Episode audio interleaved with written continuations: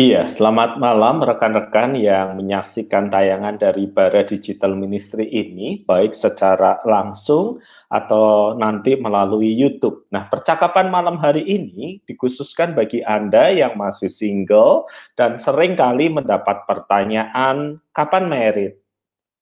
Jangan pilih-pilih dong, nanti kamu sendiri nggak akan dapat kalau terlalu memilih. Papa mama sudah ingin kamu segera punya anak, papa mama menghitung cucu. Dan di dalam setiap pertemuan dengan keluarga besar, kita kembali mendengarkan pertanyaan ini. Mungkin kita sudah terbiasa untuk menjawabnya ya. Mei, maybe Mei, maybe Juni, maybe Juli, dan yang lainnya mungkin kita sudah terbiasa untuk uh, menjawabnya demikian. Nah, mengapa saya harus menyampaikan ini, membahas tentang uh, bagaimana cara efektif untuk mengurangi tekanan, pertanyaan, dan harapan kapan menikah? Karena di dalam beberapa kasus yang saya tangani, ada sebagian orang yang bergerak dengan sangat cepat di dalam pernikahan hanya karena sudah tidak tahan dengan apa yang dikatakan oleh orang di sekitarnya. Sebut saja namanya Y yang ketika peristiwa itu terjadi umurnya sudah 33 tahun. Nah, Y ini suatu kali datang kepada saya dan berkata, bagaimana caranya supaya bisa mengurus pernikahan dengan cepat, termasuk urusan dengan pemerintah dan termasuk urusan dengan gereja. Nah, sepanjang yang saya tahu, saya belum pernah uh, mengenal bahwa Y ini dekat dengan seseorang pria. Lalu saya tanya, pacarmu yang mana sih Ye? Aku belum pernah tahu. Lalu kami bertemu. Dalam pertemuan bersama dengan Y dan pacarnya si X ini, saya bertanya sama si X, berapa lama kamu kenal Y? Dan si X menjawab, ya baru tiga bulan Pak. Dan usia saya sudah banyak, dan orang tua saya mengharapkan segera menikah. Setelah tiga bulan kenalan, saya tembak, saya ngomong, saya nggak nyari pacar, saya nyari calon istri. Jadi bayangkan saudara-saudara tiga bulan kenal, nembak langsung ngajak menikah dan dia yang juga sudah lelah dengan begitu pertanyaan, banyak pertanyaan dari orang-orang di sekitarnya juga mengiyakan. Mereka mencari gereja yang bisa memberkati dengan cepat tanpa persyaratan administratif yang menurut mereka terlalu lama. Karena tidak bisa di gereja A, mereka kemudian pergi ke gereja B dan mereka mendapatkan pemberkatan pernikahan dan pencatatan sipil yang mengikutinya. Saya pikir semuanya beres, saudara-saudara ya. Setelah sekian lama hidup uh, sendiri, kenalan tiga bulan, langsung menikah, dan semuanya akan berlangsung baik-baik saja seperti harapan Y dan juga seperti harapan X. Namun sayangnya realitanya tidak demikian, saudara-saudara. Y kembali datang kurang lebih satu tahun setelah pernikahannya dan mengeluhkan perilaku X yang suka memukulinya, yang suka berkata-kata kotor, kasar, dan kemudian memukulinya. Dan belakangan dia kaget setelah menemukan bahwa ternyata X bukan hanya uh, punya selera seksual dengan dirinya sebagai perempuan, tapi ternyata X juga seorang biseksual yang juga punya hasrat seksual dengan laki-laki dan bahkan sering kali Y mendapati X ini kemudian dekat erat dengan seorang pria yang lain yang akhirnya menyampaikan kepada si Y bahwa mereka memang sepasang kekasih. Nah, dengan kehancuran hati yang besar ini, Kemudian si Y berkata dan bertanya, mengapa Tuhan mengizinkan ini terjadi? Padahal saudara-saudara kita tahu saudara-saudara bahwa pernikahan memang dirancang Allah bukan sekedar untuk mempersatukan pria dan wanita, tetapi pernikahan ada di dalam rancangan besar Allah dalam rangka karyanya bagi dunia ini. Ketika kita membuka kitab kejadian, kita akan menemukan bahwa Tuhan memberikan tugas kepada manusia, Tuhan memberkati mereka dalam pernikahan. Berarti pernikahan dimaksudkan untuk menggenapi rancangan Allah dan bukan sekedar keinginan pribadi. Dan kemudian Tuhan Yesus juga mengajar kepada kita, saudara-saudara, bahwa ada orang-orang yang akan menikah, ada orang-orang yang tidak bisa menikah. Pada waktu itu menunjuk pada orang-orang tertentu yang karena pekerjaannya maka organ seksualnya itu memang dihilangkan fungsinya. Kita mengenal sida-sida yang menjaga istana permaisuri itu. Jadi mereka tidak menikah uh, karena dibuat demikian oleh orang lain.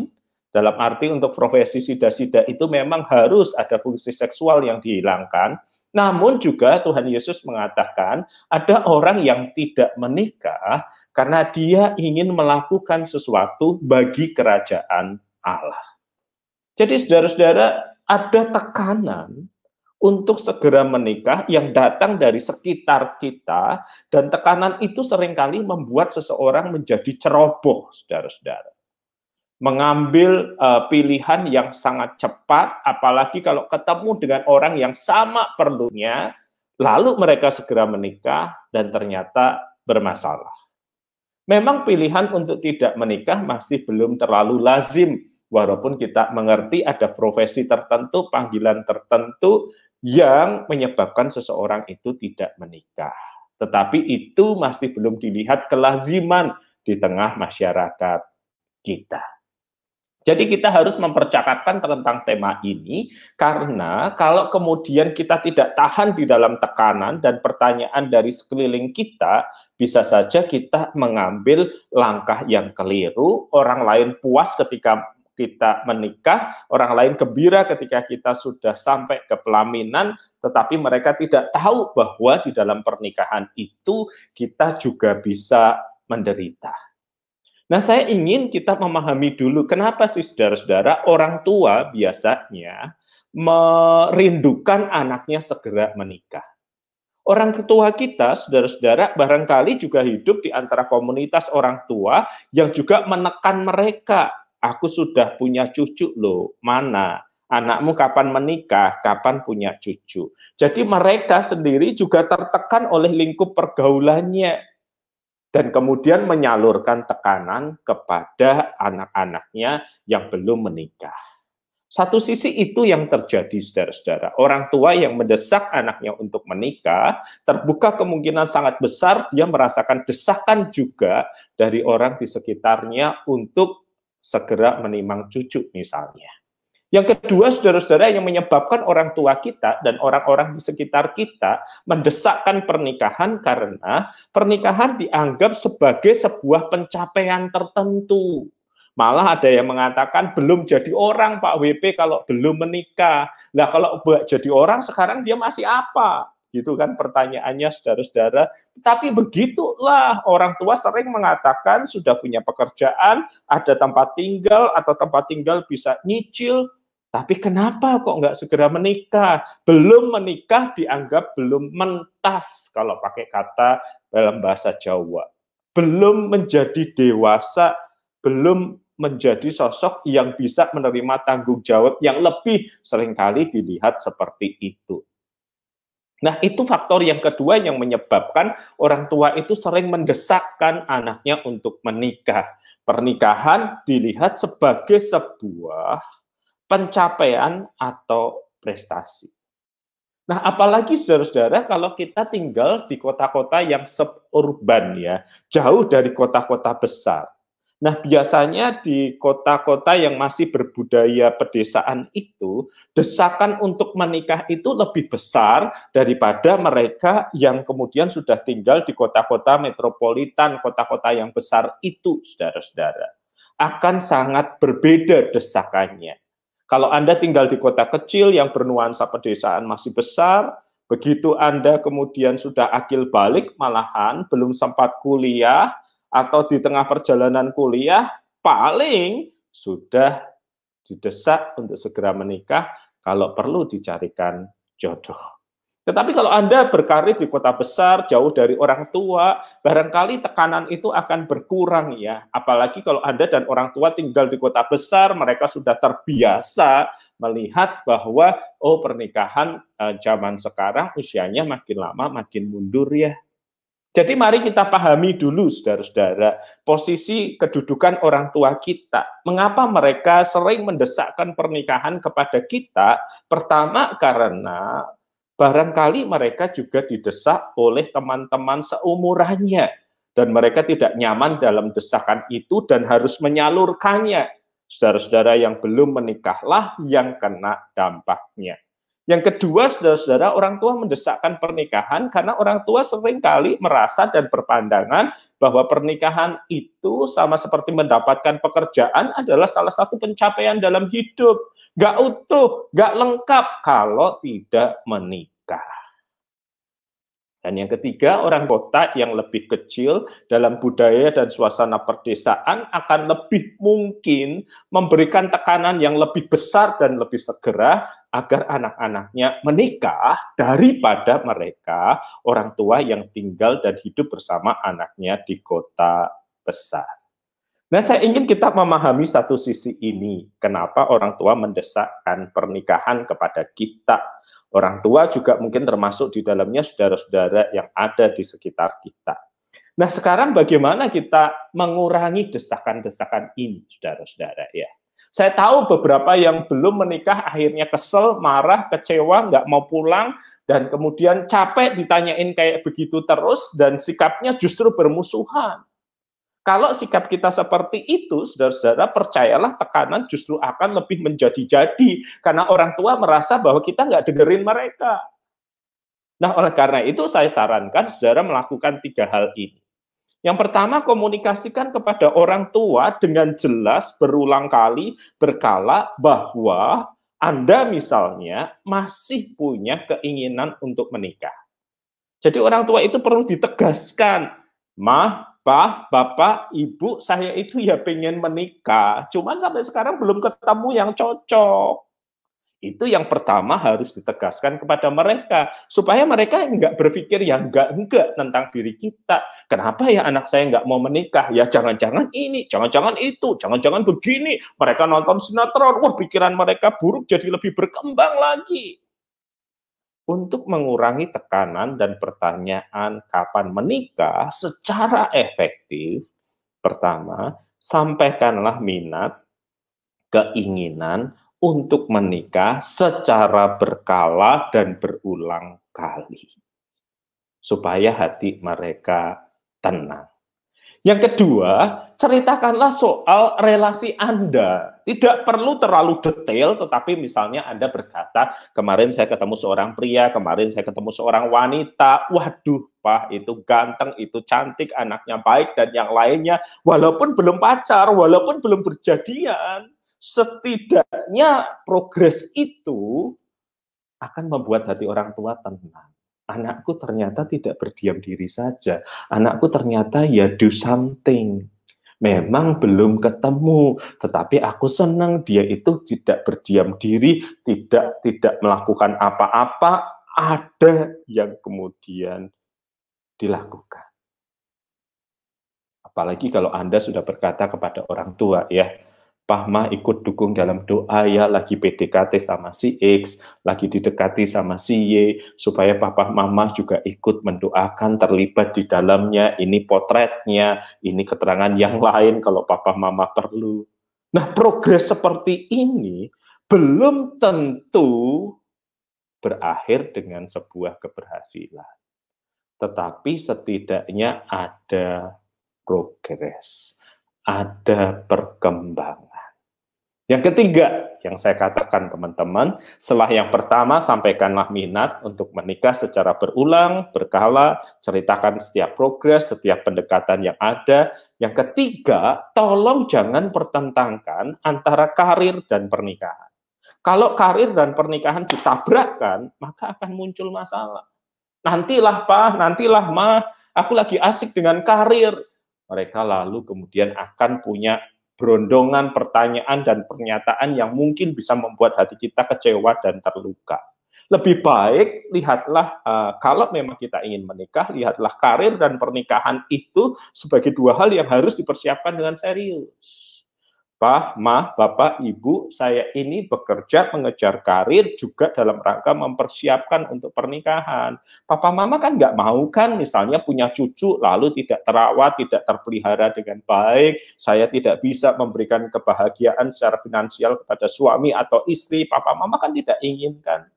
Nah, kebanyakan uh, mereka yang masih single kemudian datang dengan argumen yang mempertentangkan antara pernikahan dan karir sehingga itu makin membuat orang tua cemas. Ini gara-gara ngejar pekerjaan nih. Gara-gara ngejar pekerjaan nih.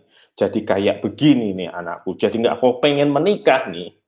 Padahal sebenarnya jauh di dalam hati kita masih menginginkan dan memang ada hal-hal yang ingin kita lakukan, bukan?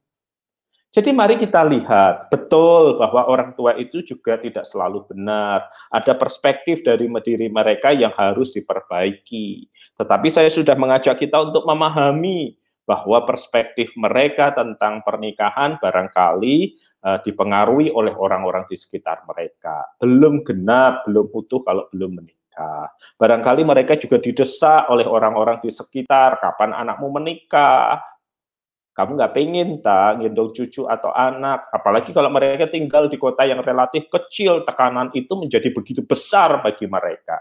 Kita pahami situasi mereka, nah kita cari jalan agar mereka tetap tenang dan tidak terlalu agresif menyerang kita. Sampaikanlah minat kita untuk tetap menikah, ceritakanlah setiap pendekatan atau didekati yang ada, dan tolong jangan pertentangkan antara karir dan pernikahan Sampaikanlah karir ini juga dalam rangka untuk mencapai pernikahan. Intinya, mari berkomunikasi dengan baik, memahami posisi orang tua, orang tua pun juga memahami posisi anak. Tidak salah paham, tidak salah mengerti, sehingga segala sesuatunya dapat kemudian terkomunikasi dengan baik, dan percayalah, kalau semua hal ini dilakukan, pertanyaan kapan menikah itu akan lebih jarang kita dengarkan. Tekanan itu akan berkurang karena kita punya cara komunikasi yang lebih baik daripada saling menekan, daripada saling mengejar, daripada saling memaksa tekanan yang datang lewat kalimat-kalimat tajam, pertanyaan-pertanyaan yang kemudian menyakitkan, sebenarnya adalah bukti atau tanda bahwa komunikasi yang biasa dan baik itu sudah macet atau tidak berjalan sebagaimana seharusnya. Selamat mencoba rekan-rekan yang single, dan semoga Anda tidak menjadi kalap dan kemudian salah untuk menikah. Saya kembalikan ke Pak Febri untuk beberapa pertanyaan yang mungkin ada. Baik, terima kasih Pak WP untuk malam hari ini. Baik alasan dan juga tekanan yang bisa timbul dan terjadi ketika seseorang memutuskan atau misalnya dalam tanda kutip uh, dipertanyakan ya kapan menikah dan lain sebagainya. Nah ada beberapa komentar dan pertanyaan masuk, ada beberapa pertanyaan yang sebenarnya sudah Pak WP jawab. Uh, kenapa banyak orang seperti sepertinya tidak memahami ya ketika orang tidak ingin menikah. Nah, ini pertanyaan ini begini Pak, bagaimana menjelaskan kalau misalnya satu hal yang yang mungkin di luar sana atau teman-teman kita yang berpikir uh, tekanannya bukan dari pihak luar tetapi dari dalam Pak. Misalnya berkaitan dengan ini kan bicara tentang um, tekanan atau kecemasan bahkan mungkin kekhawatiran ketika usia misalnya ini secara khusus kepada perempuan berkaitan kalau saya tidak menikah dalam waktu dekat secara usia saya sudah ya ini berkaitan dengan kesehatan dan sebagainya ketika misalnya memikirkan uh, ada keturunan atau sebagainya Pak. Jadi tekanan-tekanan uh, teman-teman kita yang berkaitan dengan faktor usia dan akhirnya nah ini yang yang uh, kita juga berharap supaya pada akhirnya juga tidak karena tekanan itu lalu memilih sembarangan orang, Pak.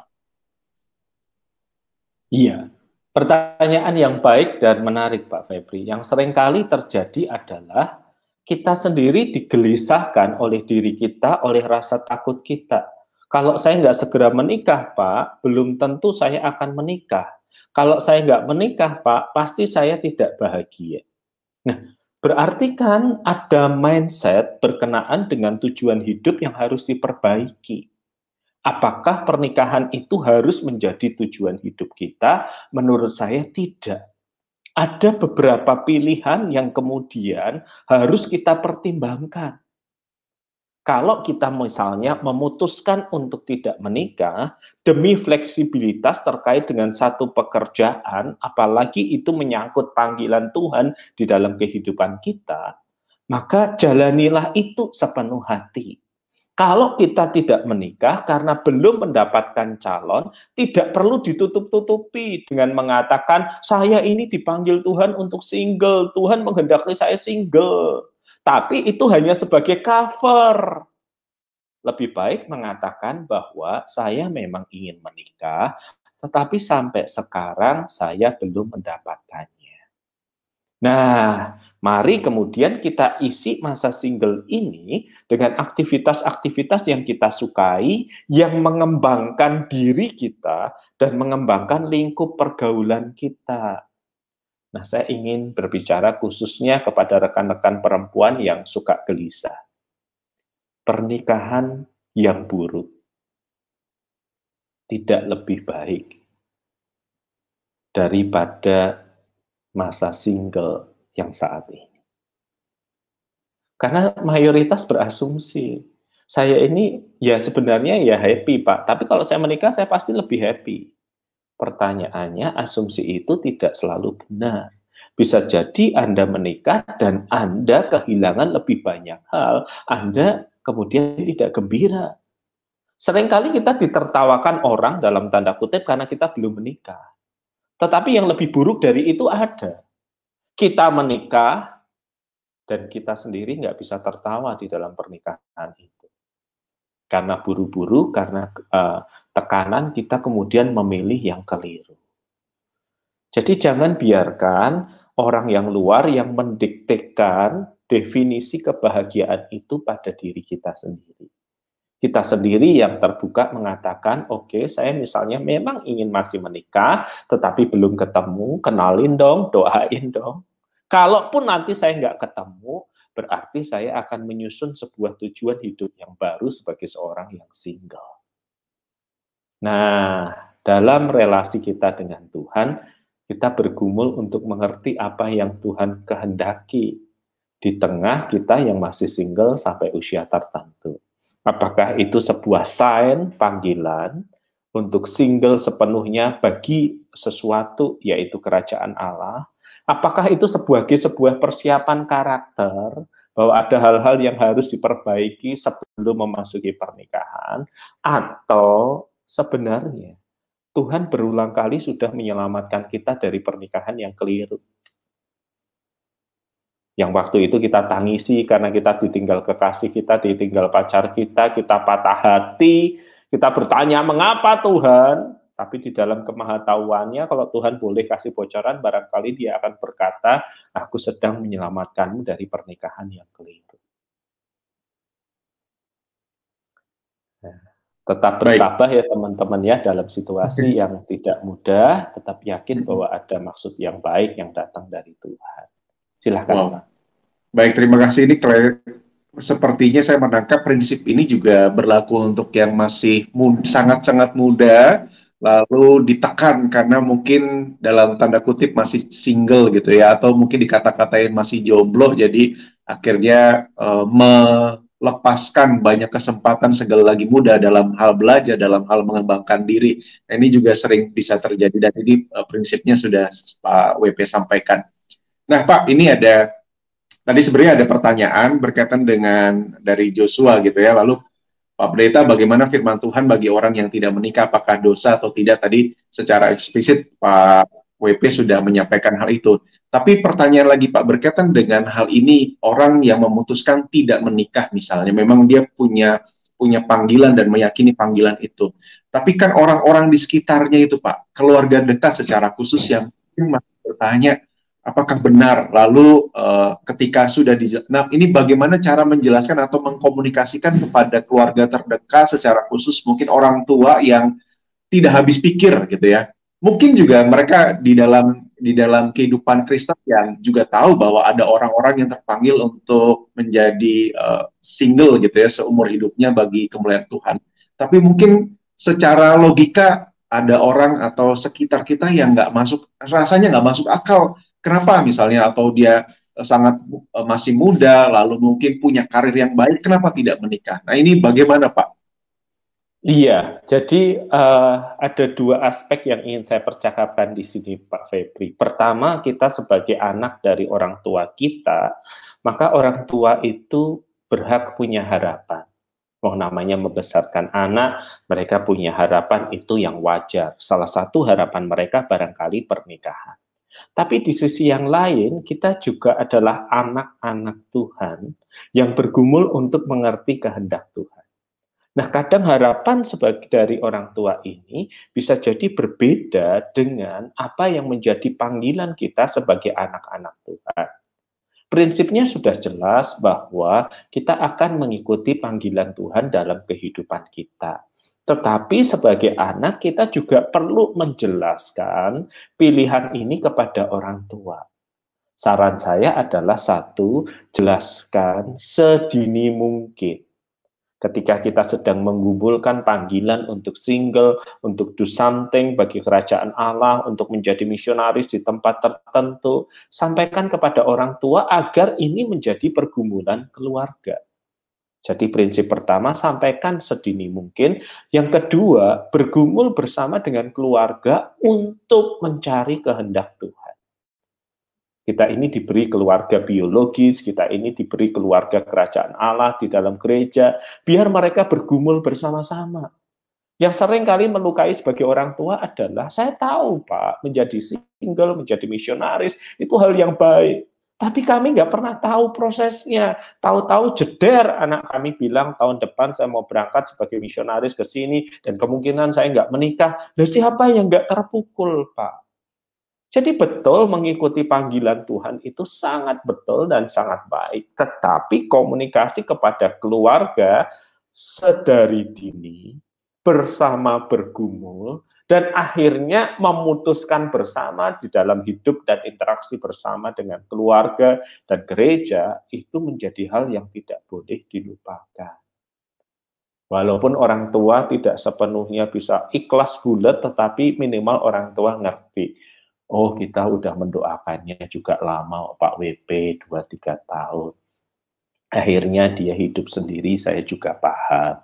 Walaupun di dalam doa saya kadang masih terselip harapan supaya dia bisa menikah. Boleh kan Pak WP? Ya tentu boleh gitu ya. Dan dalam realitanya perjalanannya Pak, saya sering kali menemukan rekan-rekan yang memang sudah berniat untuk single, mendedikasikan hidupnya untuk kerajaan Allah, bahkan menjadi misionaris di daerah tertentu. Nanti pada kurun tertentu ya, Tuhan memperlengkapinya dengan pasangan yang mengerti panggilan itu. Nah, kalaupun hal ini terjadi kan kita bisa kembali sama orang tua dan kemudian mengatakan, Pak, Ma, ternyata Nah, Tuhan mempertemukan saya dengan seseorang, mungkin agar pelayanan ini bisa lebih efektif. Nah, itu kan hal-hal yang lebih nyaman kalau ini dijadikan pergumulan bersama. Silahkan, Pak. Baik, terima kasih Pak. Ini jadi eh, saya menangkapnya adalah sebuah komunikasi awal yang harusnya dinyatakan. Jadi eh, sama-sama bergumul. Nah, itu itu kunci penting dan terima kasih untuk uh, hikmat yang Pak WP sampaikan kepada kami semua berkaitan dengan ini Pak. Karena ini juga beberapa rekan saya juga mengalami hal itu ya Pak ya. Jadi uh, berkaitan menjadi hamba Tuhan sepenuh waktu tanpa uh, mau menikah begitu ya. Nah ini ini yang uh, yang menurut saya ini sesuatu yang bisa menjadi tips menarik buat teman-teman ketika memang ada panggilan seperti itu. Nah, ini ternyata semakin banyak pertanyaan, tapi nanti saya akan batasi. Ini mungkin ada ada beberapa pertanyaan yang saya pikir juga penting, tapi minta maaf karena keterbatasan waktu. Berkaitan dengan toxic relationship, Pak WP setidaknya dua materi sudah sampaikan di Bara, jadi teman-teman bisa melihatnya di, di akun Bara di, di YouTube yang paling mudah untuk dicari. Lalu cari saja di search engine YouTube uh, Bara Digital Ministry atau masuk ke dalam akun Bara dan juga ketikan aja toxic nanti akan beberapa eh, materi atau konten yang sudah disampaikan oleh Pak WP sendiri berkaitan dengan relasi dan hubungan. Nah ini begini Pak, ada pertanyaan dari Lisa Husiana di YouTube. Selamat malam Pak WP, bagaimana kita tahu bahwa ini sebuah site atau uh, pembentukan karakter, pemahaman saya tetap konsisten saja membangun relasi dengan Tuhan sehingga sehingga tahu apa yang Tuhan kendaki. Bagaimana Pak WP menanggapinya, Pak? Iya, pertama uh, kehendak Tuhan secara umum tentu kita sudah paham ya bahwa pernikahan ada di dalam rancangan karya Tuhan, bahwa kita harus menikah dengan yang seiman. Pernikahan bukan tentang kebahagiaan kita sendiri, tentang menggenapi rencana Tuhan.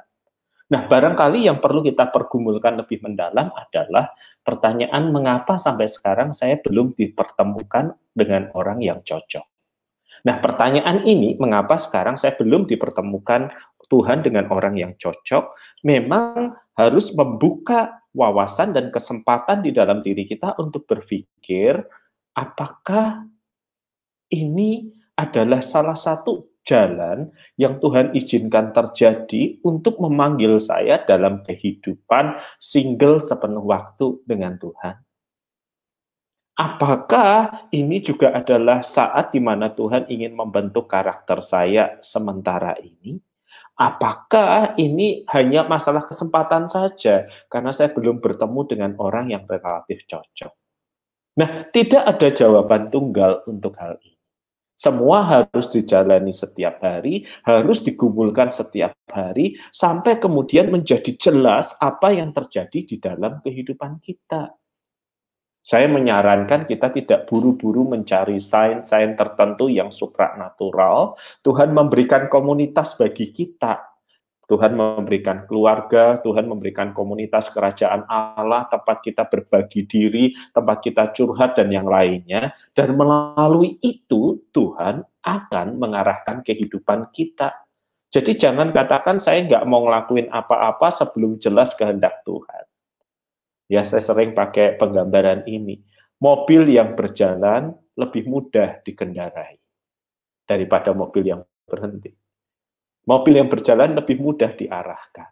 Jadi betul yang dikatakan, teruslah bergumul dengan Tuhan, teruslah dekat dengan Tuhan, tetapi perlu diingat, Tuhan juga bisa berbicara melalui keluarga biologis kita, Tuhan juga bisa berbicara melalui keluarga rohani kita, kerajaan Allah yaitu gereja, salah satunya lewat gereja atau lewat persekutuan, di mana kita menjadi bagian di dalamnya.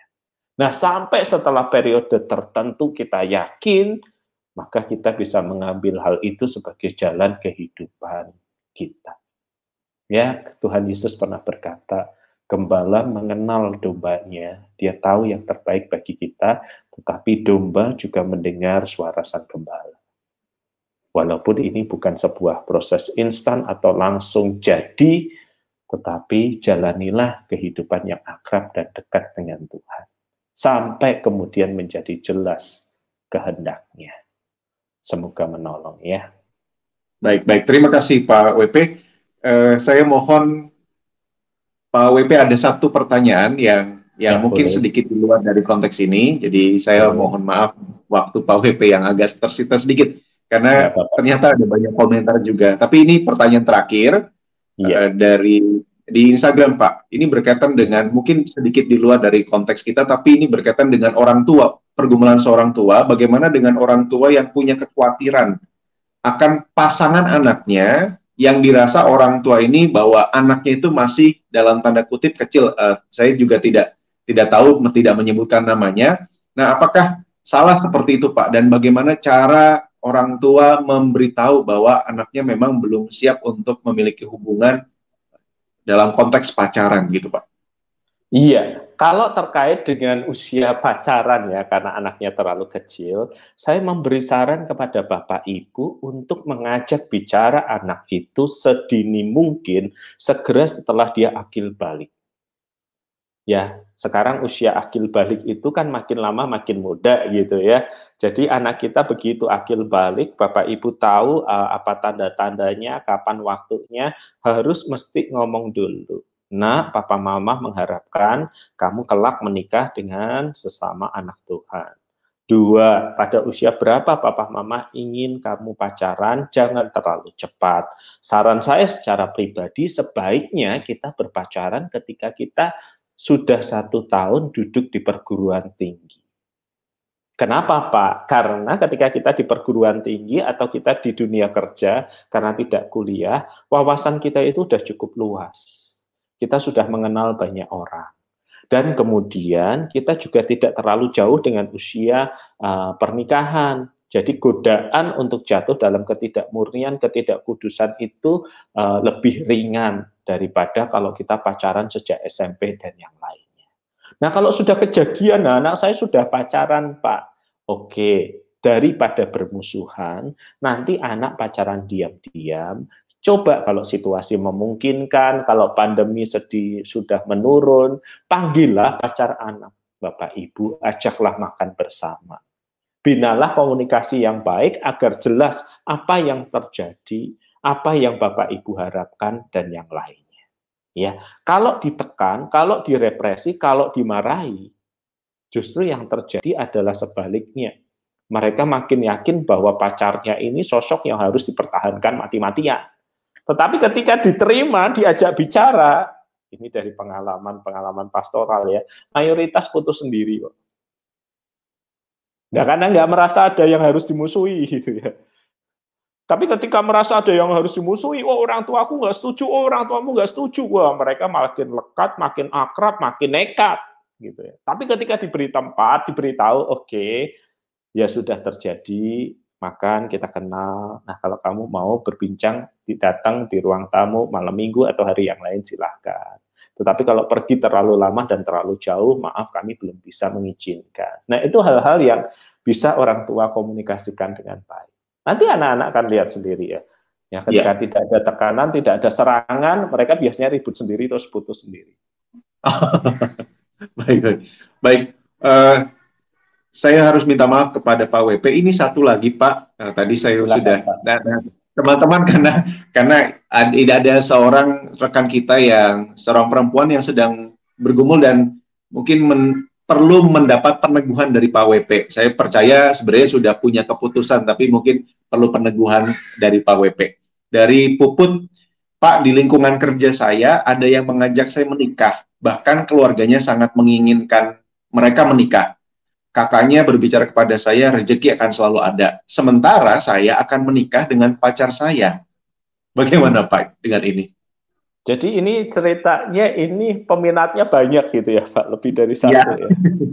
Nah, jadi memang ada orang yang dapat pacar satu aja susah, ada orang yang diminati banyak orang. Nah, izinkan saya memberikan beberapa pedoman supaya kita paham bagaimana memilih. Satu, relasi harus berjalan melalui proses yang natural. Kenalan, teman, sahabat, dan salah satu kandidat terbaik untuk menjadi istri atau suami adalah sahabat kita. Jadi nggak ada yang namanya tiba-tiba loncat dengan lamaran, ajakan menikah, itu tidak ada. Kita mungkin merasa tersanjung dengan ajakan itu, tetapi kalau kita iakan, kita akan tersandung dengan banyak masalah. Ya, jadi menikahlah dengan orang yang kita udah kenal karakternya. Bukan karena ketertarikan fisik semata, bukan karena misalnya jaminan finansial yang baik. Kenapa? Karena ketertarikan fisik penting, jaminan finansial penting, tetapi dalam perjalanan yang panjang, in the long run itu, pernikahan itu isinya ngobrol, bicara, tukar pikiran, tukar gagasan. Nah, kalau kita belum kenal, maka kita tidak akan nyaman.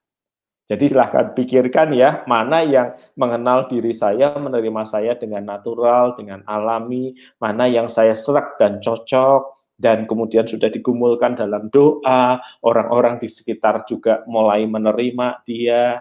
Kenapa orang-orang konfirmasi dari orang-orang terdekat penting? Karena mereka sudah mengenal kita lebih dulu. Mereka tahu karakter kita. Kalau sembilan dari sepuluh sahabat kita mengatakan nggak cocok, kita harus berpikir ulang. Orang yang kenal baik dengan kita bilang nggak cocok. Walaupun kita sangat suka, walaupun kita sangat cinta, barangkali ini saatnya berpikir ulang. Dan salah satu ujian terakhir gini, waktu kamu berpacaran, berrelasi dengan seseorang, dia harus memperluas duniamu. Temannya dia jadi temanmu, temanmu jadi temannya. Kalau pacaran pada tahap awal sudah penuh larangan, gak boleh gini, gak boleh gitu, harus gini, harus gini. maka itu sebenarnya bukan rasa cinta, itu rasa tidak aman.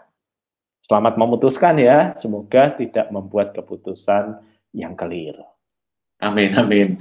Baik, terima kasih teman-teman. Minta maaf sekali saya harus menutup acara malam hari ini karena keterbatasan waktu kita dan sudah uh, terlewat. Dan saya terima kasih untuk Pak WP malam hari ini menjadi berkat bagi kita semua. Dan juga saya rindu untuk Pak WP menolong kita dalam doa penutup, Pak dan juga rekan-rekan iya. kita yang bergumul dengan pasangan hidup dan juga yang sedang isoman. Iya, mari kita berdoa. Kami berdoa untuk mereka yang sedang menantikan pasangan hidup. Tuhan teduhkan kegelisahan hati kami agar kami tidak ceroboh dan keliru. Bagi kami yang harus memutuskan siapa yang harus kami nikahi, beri kami kesabaran untuk memilih dan memilah, mendoakan, mempercakapkan, dan melakukan banyak hal yang lain lagi. Bagi kami yang merasa terpanggil untuk hidup sendiri dan menggenapi kehendak Allah, Tuhan berikan kami sahabat-sahabat yang akan menguatkan perjalanan hidup kami sendiri. Kami juga berdoa untuk mereka yang masih isolasi mandiri di rumah, di rumah sakit, maupun ada perawatan yang lain di rumah sakit, kiranya Engkau juga beserta dan memberi kekuatan. Tolonglah ya Tuhan, kami mohon belas kasihan juga bagi diri kami dan keluarga kami. Bimbing perjalanan kehidupan kami. Amin. Amin. Terima kasih Pak WP sekali lagi untuk pelayanannya malam hari ini dan rekan-rekan terima kasih. Besok kita akan kembali bergabung di jam 7 malam saat iman mulai padam nyalakan apinya bersama dengan Pendeta Bambang Wianto. Saya Feby Timotius dan juga Pak WP serta rekan-rekan di balik layar yang sudah melayani mengucapkan terima kasih sekali untuk atensi, perhatian, pertanyaan dan dukungannya kepada pelayanan ini. Tuhan Yesus memberkati kita semua. Amin. Amin.